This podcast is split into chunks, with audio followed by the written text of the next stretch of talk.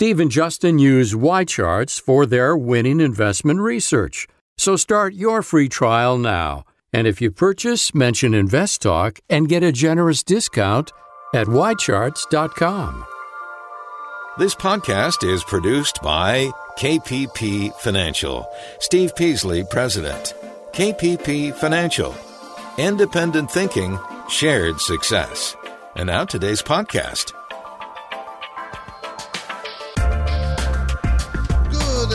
Everybody, and thank you for joining me today on Invest Talk. It is Wednesday, December 12th, 2018. And of course, we're counting down the days for Christmas here. What, two weeks away? What's really nice is my wife doesn't like, uh, doesn't really like Christmas gifts. So I don't have to really buy anything. Isn't that nice? I mean, how many wives would do that? Anyways, I'm Steve Peasley, and I thank you for joining me today on Invest Talk. It's our daily objective to try to make you an above average investor, to help you achieve that goal of being better at investing. You're never going to be great. I mean, that's for the rare peoples like Warren Buffett, but we all can be better at it, and that and that is a matter of learning. It's a function of me teaching and you learning. So if you've got investment questions, I'm here for, to answer them. You can call our listener line. It's open all the time. The number is 888-99-CHART. The Dow and the S&P and the Nasdaq loaded up pretty strong today. They ended up being the Dow was up 157 points, the Nasdaq up 66, and the S&P up 14. But it was a lot higher than that during the day. But it did and was able to maintain a positive day, which it hasn't been able to do that recently. I mean, was yesterday? We had a huge swing of 1,000, 1,500 points on the Dow, up and down. So that's it's a huge swing. We didn't have that much, but the volatility has been pretty strong, pretty violent. So, uh, and of course, you know, the in the news today, the all the talk about the partial or the government shutdown, partial government. I don't think the market's going to care. I really don't. First of all, it's not going to be a whole government shutdown. And remember, we've gone through this a number of times and nothing really happens. So I don't think the market's really going to react to it. And remember, it's supposed to happen on December 21st. And I'm sure you, everybody saw in the news uh, Trump wanting funding for his wall and Pelosi saying no, basically. And there was a little tete-a-tete. I kind of like watching it. I mean, I think it should all all those. I think none of that should be in behind closed doors. I think all negotiations of between the Republicans and the Democrats should be out in the open. We should see it if we want to see it. Why not? I don't see any reason not to. I think it'd be interesting. And I think it also make them much more cautious of what they do and say because the public gets to see it. And should we be able to see it? Why, why is it secret? I would love to see that. Did you see the thing about the article about Netflix? Netflix, Netflix holders should be pretty happy. They beat Amazon and Hulu. Netflix has a 93% renewal rate. Amazon Prime renewal, renewal rate is 75%. 93%. That's huge. And you know that Disney is trying to get into this, the, to this streaming entertainment business.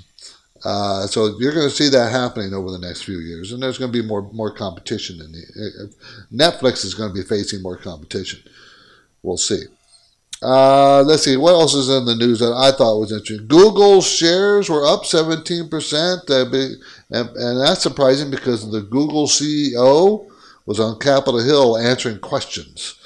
You know what? I, think that Google, I can see Google being broken up as a, I can see it being cast as a monopoly and being broken up someday. Now I can see that happening. And that could be true with Amazon at some point too, to a certain degree. This is going to be interesting over the next few years, how they're going to be treated. Now, whether you're an experienced investor or you're new to the market, the volatility of October, November, December has probably caught your attention because it's pretty violent. So as stocks, bonds, and commodities fail, flail around, uh, one technician is claiming that one area of the market looks pretty safe. What is referring to? What area of the market looks pretty safe? I'll break that down the story in a few minutes. But first, let's make time for our question from our anytime listener line number 888 99 chart. Hi, my name is Brian. I'm calling from Sioux Falls, South Dakota. I listen to you guys on podcast every day. My question is about ADRs and ETFs that follow uh, foreign stock exchanges. As the uh, stock exchanges fluctuate overseas after hours, what causes those funds as they're traded during our hours to fluctuate? Thanks for answering my question. Okay, so let's say you have uh, a stock in the Netherlands that's trading on the Netherlands Stock Exchange, and it's also trading on our exchange here as an ADR. And overnight, that stock moves up and down in the price in the Netherlands. Well, whatever ending price of that day, or even in the middle of the day, it, re- it will be reflected at the opening price of our market. So it's up three dollars. The stock uh, three or up three percent or one percent or two percent. I use percentages instead of the actual dollars because it would be in uh, euros, not dollars, in the Netherlands. So uh, well, let's say it's up one percent for the day. Well, our market would that stock would open up higher about one percent. I don't say exactly, but about one percent. So now when I now now it's going to trade on our market, right? Up and down, up and down, up and down when their their market is closed. And then when their market opens, it's going to reflect the same percentage move up or down in our market, close to, not exactly the same. So that's how that works. Okay, so when it's changing in different markets, they're not always exactly the same. They're not because they don't have to be, but it is usually pretty darn close. Okay? Today's main talking point former Federal Reserve chairperson, chairman. I'm not supposed to say chairman because it's Janet Yellen and that's not politically correct. So I'm going to say chairman because I don't care about politics. Uh, Yellen is openly warning of another potential financial crisis. So Janet Yellen is saying that there's a potential financial crisis. You got to read the details though.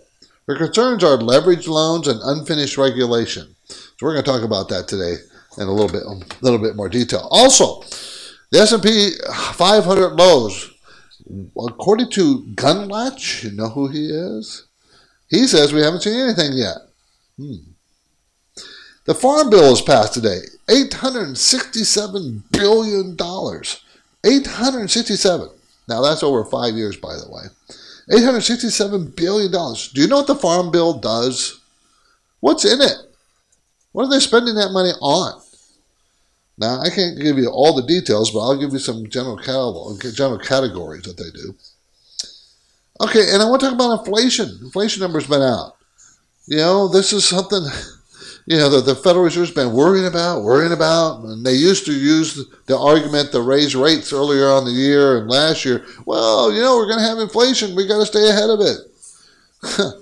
well, we'll talk about that today. yeah, there, there really is no concern about inflation. 888-99 chart. 888-992-4278 is our number. Love to talk to you. So the market was pretty volatile today. We've had four or five very volatile days in a row. So what what where, where are we going to go from here? Is the market putting in a bottom? Are we going to have our christmas rally? Um, are we moving into a bear market situation? Well no one really knows and no one really can tell you yeah, no one can. You know, what amazes me that pundits out there try to say that, yeah, it is. You're listening to Invest Talk. I'm Steve Peasley, and we're headed into a quick one minute break. On the other side, I'll explain how and why there may be one area of the market that looks to be safe. We'll talk about that. And of course, I'm taking your questions at 888 99 chart.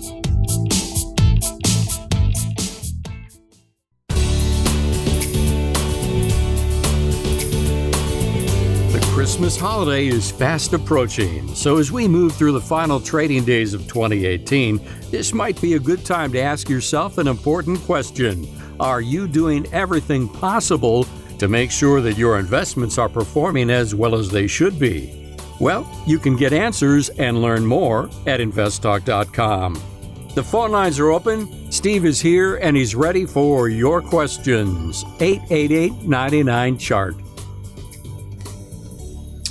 888-99 chart, chart. Today's main talking point, former Federal Reserve chairperson, chairman, chair, or whatever you want to call them, is openly warning of another potential financial crisis. Her concerns are leveraged loans and unfinished regulation. So we want to talk about that a little bit. Um, what she was complaining about is that these things are issues that are still outstanding, but if you read deeply into the report, she's saying that this another financial crisis may not be in her lifetime. So she's talking 20, 30 years away that this will happen. No one really knows when there'll be. I can tell you this: there will be another financial crisis because there always is one. There's been there were one. They go back to the 19, 1800s. Some type or form of financial crisis will develop. Where it's going to come from, it's very difficult to know. And but her warning is that you know, some of the regulations they put in that they were over regulations to me, over regulating, uh, have been backed down a little bit, and she thinks that's a concern. Uh, she's also concerned about uh, uh the the the the, the uh, leveraged loans that have been made. Part of the reason that some of these loans have been made is because of the Federal Reserve's own actions of making money so cheap. So you know, they have to take some responsibility here on their of, of their own. You know, there are people arguing we don't even need a Federal Reserve, and those arguments are not unfounded because the Federal Reserve has made caused a lot of economic uh, stresses just by their actions. And everybody wonders, well, maybe if they didn't take the actions they took, would would we have I mean, remember what their job is supposed to be: keep the dollar level, keep inflation under control, keep the economy, you know, steady. I mean, that's kind of their their mandate, and they don't. They're not that very good at it, in my personal opinion. That's just my opinion. But you know, I don't know. You got to take everything she says with a grain of salt. Uh, I, I I've been looking and watching the Federal Reserve for I don't know forty years and they seem to be just as wrong as they are right. So now let's let's uh, let's go ahead and uh, get another caller question in. This call came in earlier at 888-99 chart. Hi, this is Stan from Richmond, Virginia. Uh, on the Tuesday, December 4th show, Steve was talking about bond funds in a rising interest rate environment, and he mentioned floating rate bonds. Uh, if you take a look at a bond fund like FLOT over the last couple days, Monday and Tuesday, it's really taken a pretty serious hit, and I think it's at a close to a 52-week low. Any reason for that uh, precipitous drop? I mean, you know, they were supposed to be insulated against uh, increasing interest rates. Appreciate the uh, show and uh, your answer to the question. Have a great day. Bye.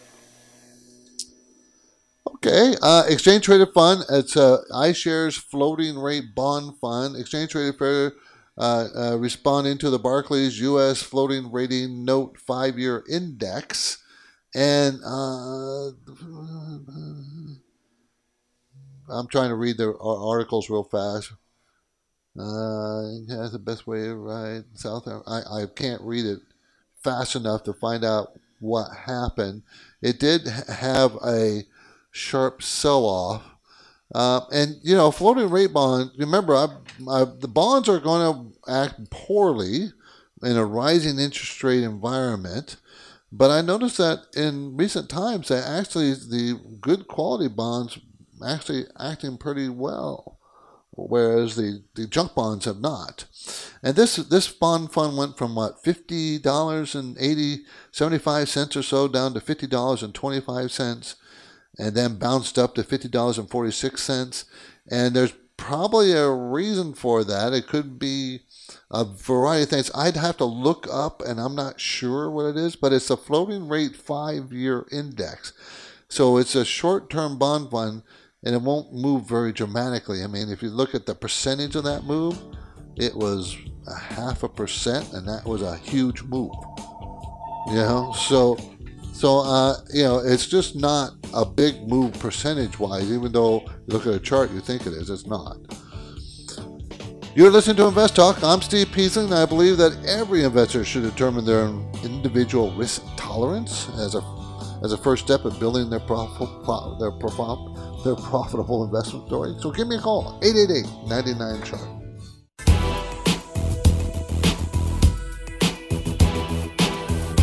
This is Invest Talk, the KPP premium newsletter distributed to each subscriber's inbox on Fridays provides a summary of the market week that was, offers a look ahead, and even points out notable stock ideas. You can subscribe anytime at investtalk.com. Have you got a question for Steve? He's here and the lines are open. 888 99 Chart. 888-99 charts 888-992-4278 we had a, i teased you a little bit about uh, a technician saying there's one corner of the market that still works in good times and bad times. Well we're going to go into that a little bit. And you know the market has is kind of you know is down for the year. I mean it's not tremendously down for the year but it's basically not down for the year. Now this analyst said that the standout is managed care within equity sphere because it strikes the balance as far as getting away from the whole risk on, risk off market timing debate. In 2017, managed healthcare rallied 42%, more than double the S&P 500's advance. And for 2018, this year, the S&P's managed healthcare sub-industry has gone up. Well, it, it's kind of a defensive sector of the market, right? Because you're going to need managed healthcare facilities no matter what the economy does. So it's kind of anti cyclical, which is a good place to be when you're going into a, a, a, a you know a, weak stock market or a, a slowing economic environment. So we're talking about companies like Anthem, Cigna, United Healthcare. As a matter of fact, it's going to be part of my uh, part of my class tomorrow on Invest Talk Academy. Uh, I'm going to be talking about insurance. Insurance as you know, just insurance in general and insurance as an investment. Managed care systems or insurance has rallied up 19% this year. So we're going to talk about that. Remember, you don't necessarily have to have a specific sector bet, but you should have something that has, you know, consistent, stable earnings growth, uh, or consistent, stable div- dividends, you know, and a rising, stable rising of dividends, and that this area, managed care, is is a good area to be in for that, for those purposes. So it does help against it. It is in the stock market, so it can go down and it can be violent, but it generally does holds up very well in weaker markets. Okay. So, when you get to the point where you realize that you would benefit from professional unbiased guidance, how about I you give us a give us give us a ring? I encourage you to reach out to the, either myself or Justin at KPP Financial in our Dana Point offices. Um, and that number is, of course, 888-99 chart, where you can leave a question and we'll answer it. On, we'll call you back. We'll talk about your portfolio, whatever you want to do. Let's go to Tarek in Boston. How you doing, Tarek? Hey, Steve. Thanks for taking my call. Uh, I had a quick question regarding Morgan Stanley. I have it in my long-term portfolio, and as you know, bank stocks have been taking quite a beating uh, lately. That whole large-cap bank area, and uh, I mm-hmm. thought it might be a good idea to just uh, add to it. But at the same time, I don't want to, you know, fall in that value trap. So, do you see it bottoming, uh, bottoming out rather anytime soon, or uh, what's your take on it? On a chart, it's not telling me yet that this is a bottom. Okay, uh, uh, uh, I don't know if I would take the chart of adding to it now. Morgan Stanley, of course, is a strong financial institution. It's huge, seventy billion dollars. It makes lots of money, and it's probably going to make lots of money in the future. So it's not one of those holdings, Tarek, that you got to worry about that you know, gosh, five years from now, is it going to be in business? No, no, this company will be around and make lots of money. But I can't tell you it's hit bottom yet. That's what I cannot tell you. I think, I think you're still going to have to wait. What I would, what I'd look for for a signal is it for to break above its 50-day moving average. That might tell you that it's finally on the mend. And right now, that 50-day moving average is like $45.50, and the stock is at $40.81. Right. So, you know, I would wait for a signal that says, oh, okay, because it looks like it's having a hard time breaking up above that 50 day moving average ever since back last March.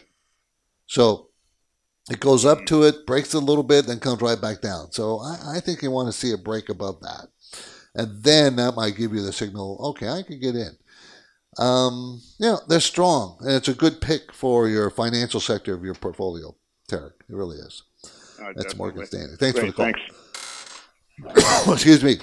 Doris in the Bay Area wants to talk about portfolio management. How you doing, Doris?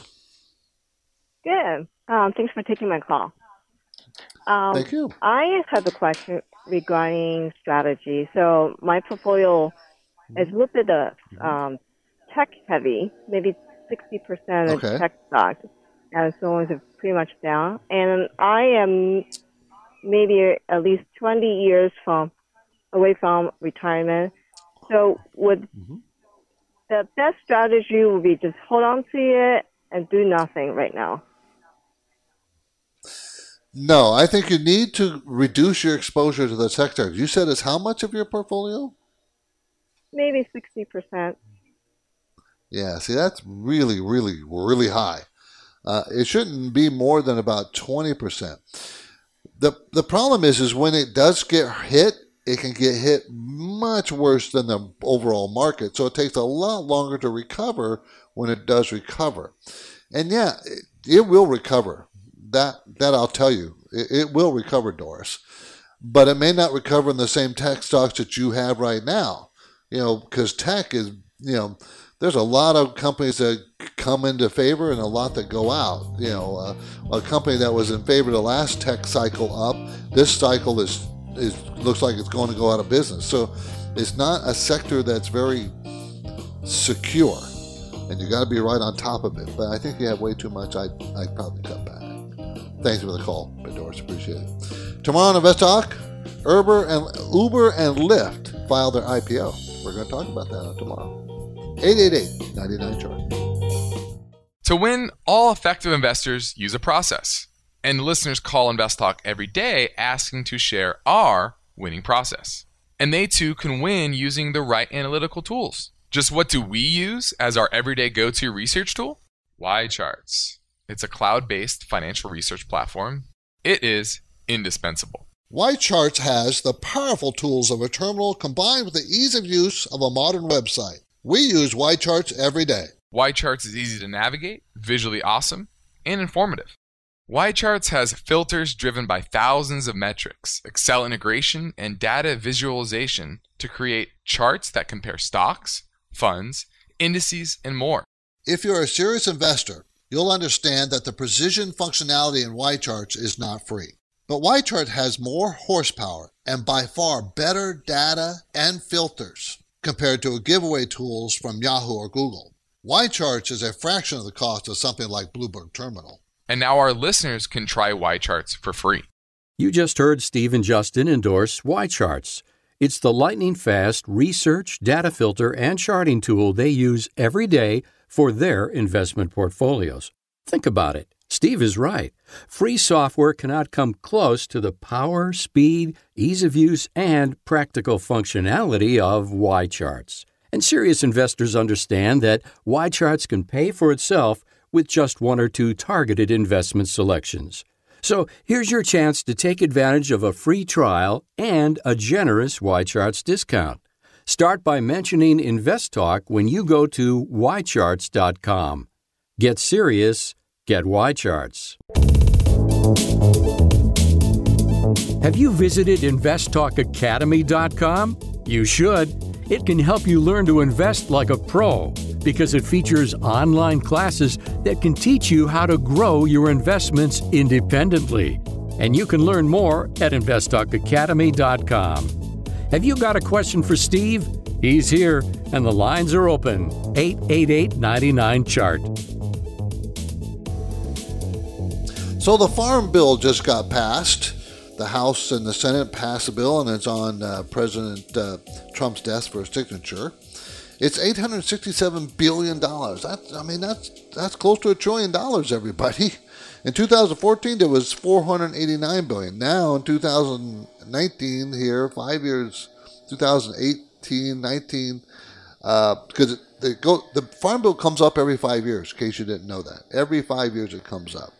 So here in, in five years, it's not a little less than double, but man, that's a huge increase. Now, what does it do? the farm bill. I mean, I know you all heard about it, I've heard about it. It comes around every five years, and they talk about it. This thing is not just what it was designed for in 1933. FDR was called the Adjust, uh, Agricultural Adjustment Act, and it was to provide subsidies to to for poor farmers, farmers whose crops were ruined and they couldn't. So it gave them money. It basically gave them that's what a subsidy is. Gave them money so they can continue farming. These days, that's just a minor part. Minor part. Eighty percent of this eight hundred sixty-seven billion dollars goes for, to nutrition for poor families, food to give people food. That's what this does. 80% of it. 80%. 80. What is it supposed to do? What are the categories it's supposed to cover? It covers commodities, conservation, trade, nutrition, credit, U.S. rural, rural development, research, forestry, energy, horticulture, uh, and miscellaneous. it covers everything. It's grown to this monstrous thing that probably super few of us ever even knows what it does. But 80% of it goes for the food programs, different food programs. Okay? That's what 80% of it goes for. The other 20% gets goes for all these other things. But can you believe how big that is, though? $800 billion. $867 billion. Let's talk to Dan in San Diego. How you doing, Dan? Pretty good, Steve. Good to hear you again. Um, I was calling about SNR. Okay. That new senior investment group? That's the one. I've got in a, a position in it, and I took it a, a little while ago, but it's been falling in the last couple of weeks, and I've been wondering if that might be due to tax loss selling or maybe institutional selling since it's dropped below five dollars a share. I was wondering what uh, your numbers are for the future on it. I think that's where the problem lies, Dan. Uh, it's a new senior investment group. The symbol is SNR. It's a REIT, real estate investment trust that acquires, owns, and manages 133 senior housing properties in 37 states. And you buy this, of course, for the dividend. It's paying a really high dividend at this rate at $11. And a REIT has to pay 90% of their income out in the form of a dividend. The problem is, is after having income over a dollar a share for almost its entire existence, this year it's only going to make 14 cents a share. And next year, 60 cents a share. So that 11% dividend yield, dividend yield, that's going to be hard to maintain. It's going to be hard well, to maintain uh, because they're going to. Go ahead. Yeah, it's. Go ahead. I'm sorry. Uh, what? They reduced their dividend. They cut it in half.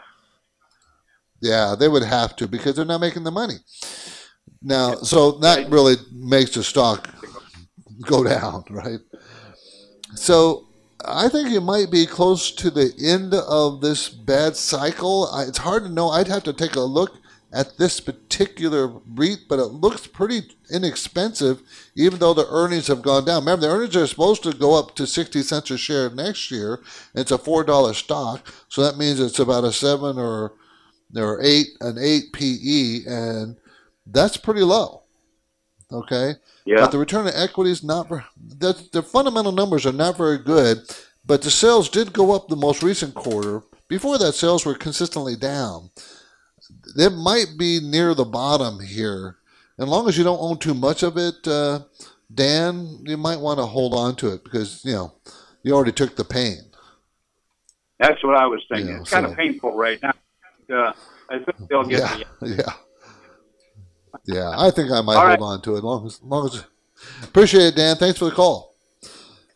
It's always hard to know because you know it's been going down, down, down. The high was nineteen dollars a share back in 2014. Well, here it is at four dollars and seventy cents, and I'd have to take a look at the internals and the financials. But man, if it's going to earn what they say they're going to earn, this, this, you know, it's now a bargain. Of course, bargains can look bad if they go out of business. This is Invest Talk. I'm Steve Peasley, and we're streaming and broadcast live here on Invest Talk at 4 to 5 hour every Monday through Friday. And it's also, of course, available 24 hours a day, seven days a week via archive, archive podcast at investtalk.com. So I hope you tell your friends and family and, and everybody else you can think of to listen to the show. We'd love to have them as part of the podcast family. Uh, um, and remember, you can download it and listen to it anytime you want. So, yeah. And now the lines are open. We are taking your financial investing questions live. 888 99 chart. This is Invest Talk, made possible by KPP Financial, where their commitment to reason and common sense guidance can help make you a better investor. We are headed into the final trading sessions of 2018, and now may be a smart time for you to ask KPP principals Steve Peasley and Justin Klein for help with your portfolio. Start with a no obligation phone call to the KPP Financial Office in Dana Point, California, or send Steve and Justin a message through investtalk.com. The Invest Talk radio and podcast continues now. The phone lines are open, and you can call with your questions. 888 99 Chart.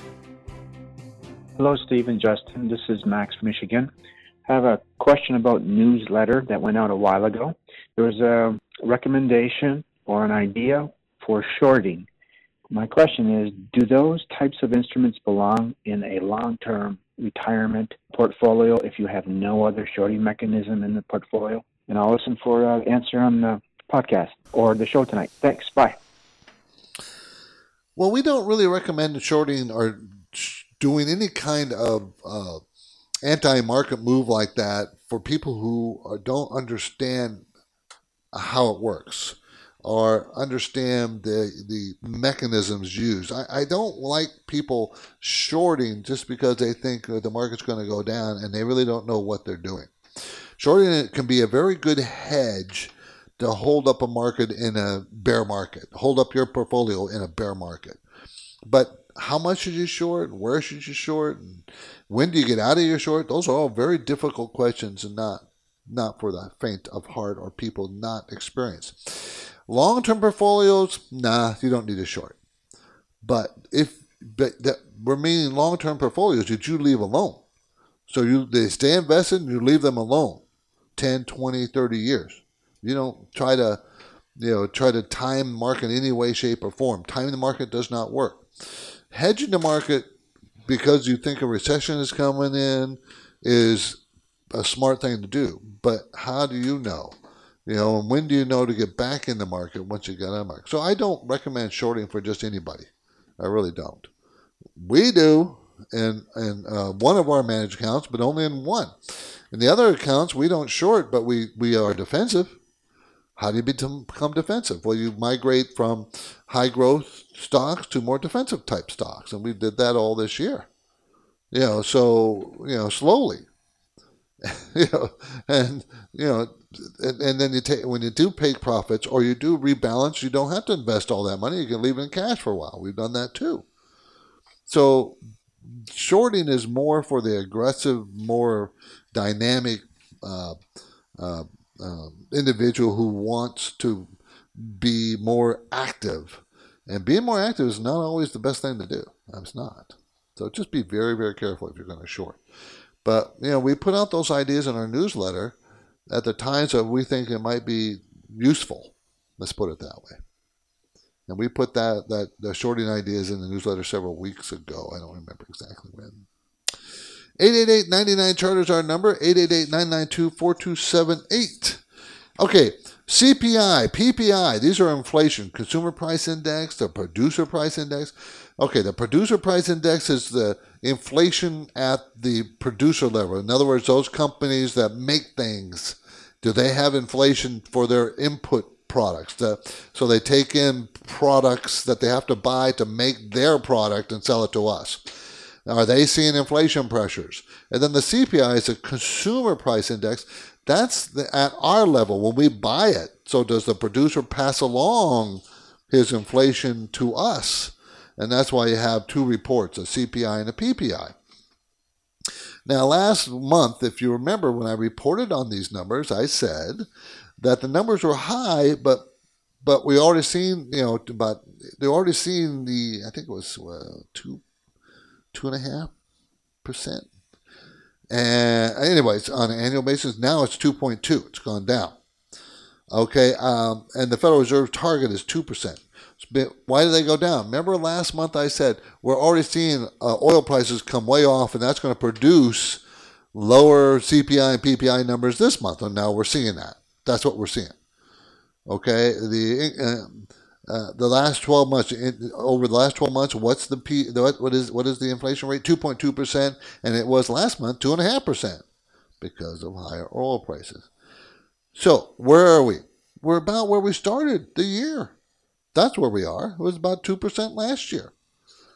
Now, you probably say, well, didn't he say that inflation is 1.8? That's the PCE number. Don't just love all these numbers. they can get pretty complex. That's a different inflation number. And that's the inflation number the Fed likes to use, the PCE number, not these, PPI and CPI. I, I like looking at all of them. But so what happened? Well, it's oil. Oil fell. Oil prices fell, gasoline prices fell, and therefore inflation fell. Okay, so we really don't have an inflation problem. And I've been saying this till I'm blue in the face for well over a year. We're not going to have an inflation problem. And we're not, I'll say it again, we're not going to have an inflation problem. You know why I believe this is true? Because everywhere else in the world, the EU. Did you see that Germany's most recent quarter they shrunk? Their economy shrunk.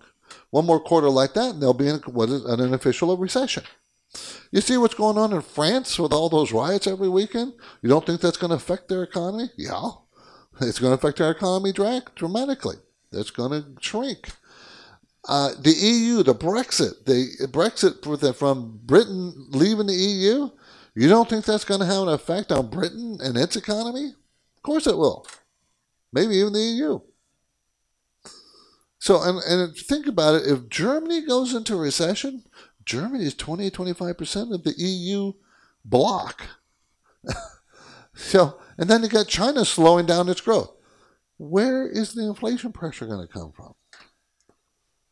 Our, our economy is the only one that's doing really well, and we, uh, we are predicting, everybody's predicting a slowdown next year which is kind of obvious.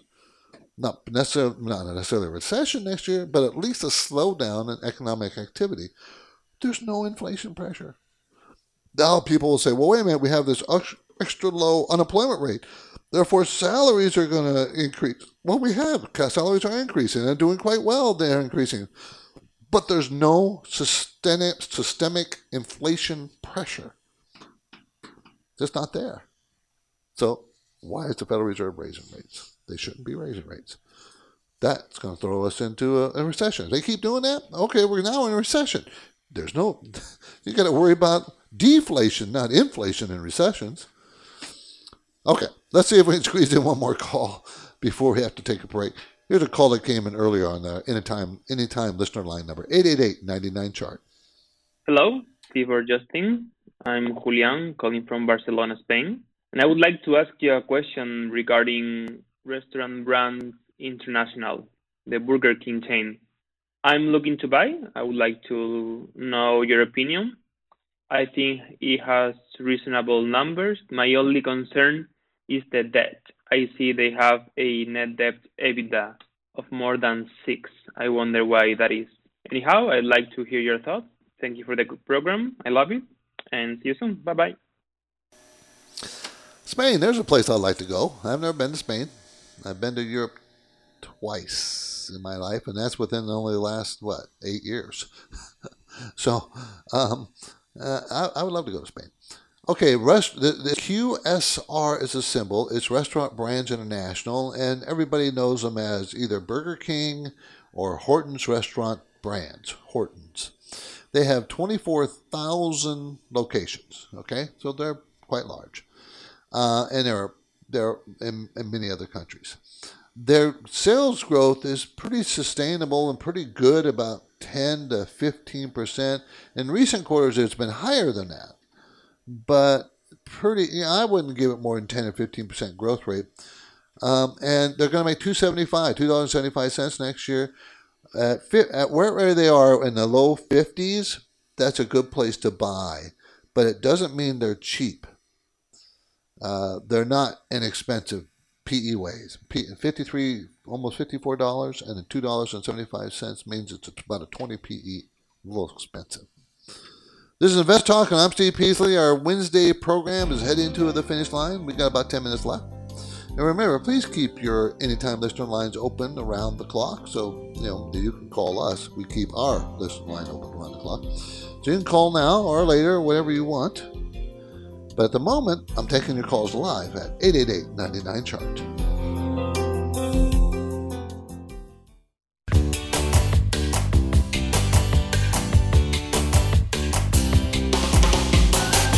On the next Invest Talk, Uber and Lyft have filed for IPO. Can these two money losing businesses withstand wider investor scrutiny? That story tomorrow. But now, Steve is here, ready with answers, and he's waiting for your calls. 888 99 Chart. Hi, this is Deb from Massachusetts. I have a question about two different stocks. Just curious if this is a good entry point for a long term investment, long term position. Microsoft, MSFT, and Veeva Systems, V E E V. I'll listen on the podcast. Thank you. Okay, she's asking if it's a good entry position at these of these two stocks. Both of these stocks held have, are held in, holding up pretty well in this most recent weakness of the whole market. For instance, uh, Veeva Systems, VEEV, develops cloud based software for sales and marketing functions. They're growing about mid 20% range, 25, 26% range the last couple of times. Never been below 20. And so they've been very strong growth. They're a $13 billion company. Earnings are going to be up 67 cents this year and then up 13 cents next year. But you have to be willing to pay, oh, a 60 PE 6.0 PE for Veeva Systems. And for Microsoft, Microsoft, you have to be willing to pay uh, high 20s with much less growth. It's more like 15 to 20% growth. So on, on those bases, you know, you can pay higher than normal PE ratios, but Microsoft looks less expensive to me than Veeva. Both charts look fairly strong, held up pretty well in this most recent weakness. Um, so, it, are they good entry points? Well, if Veeva uh, has been able to stay above its 200-day moving average at $84, it's at 92. It fell from 105 down to as low as 80, well, about $83, and then it's at 92. So it's held up very, very well. Uh, and so I think it's expensive at this point. I don't think I'd be in a rush to get into that. Microsoft topped at 115 and today's 109. And it also is above its 200 day moving, also above its 50 day moving average. So they're both holding up very, very well in a pretty tense market. So are they great entry points? No. Are they decent entry points? I think I would wait. I don't think I'd enter in either one of them at this stage. I would like to see both have a pretty decent pullback, but I think Microsoft would be a better bet on an entry point than the other one, even though the other one's growing faster. It's just much more expensive. You have to pay pretty high price for that growth. And this is not a time to be buying growth stocks. As we've been saying for some time, it's a time to be buying value stocks you know, maybe just keep them on your buy list and wait for, you know, the next recession. Okay, what if it doesn't happen for two years? So, okay. See, a lot of people lose track of those great ideas they had because it's hard to be that patient. And I know that's not uncommon. it's hard to be patient. So Gundlach, Gundlach, he feels okay. This is an article. He feels that the S and P lows.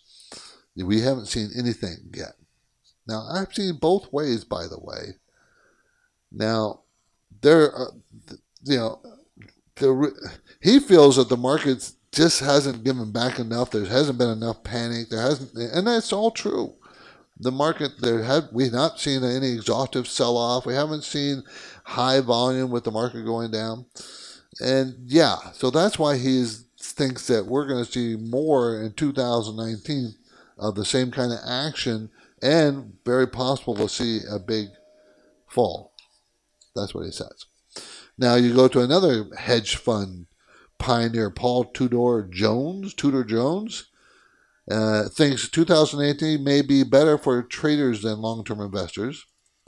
So he feels that it's not going to be strong, but he thinks it's going to be a 15% move either way, up or down. That's his prediction. His prediction.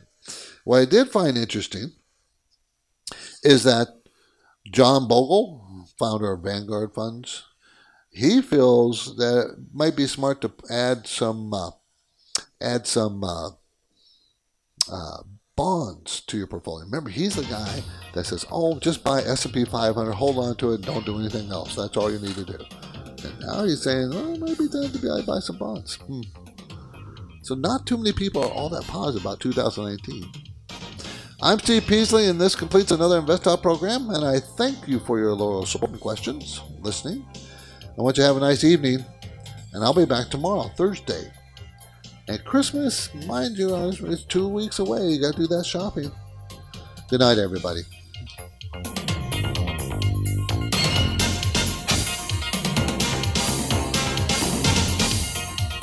Because of the nature of the interactive dialogue inherent in the format of this program, it's important for the listener to understand that not all comments made will apply to them specifically.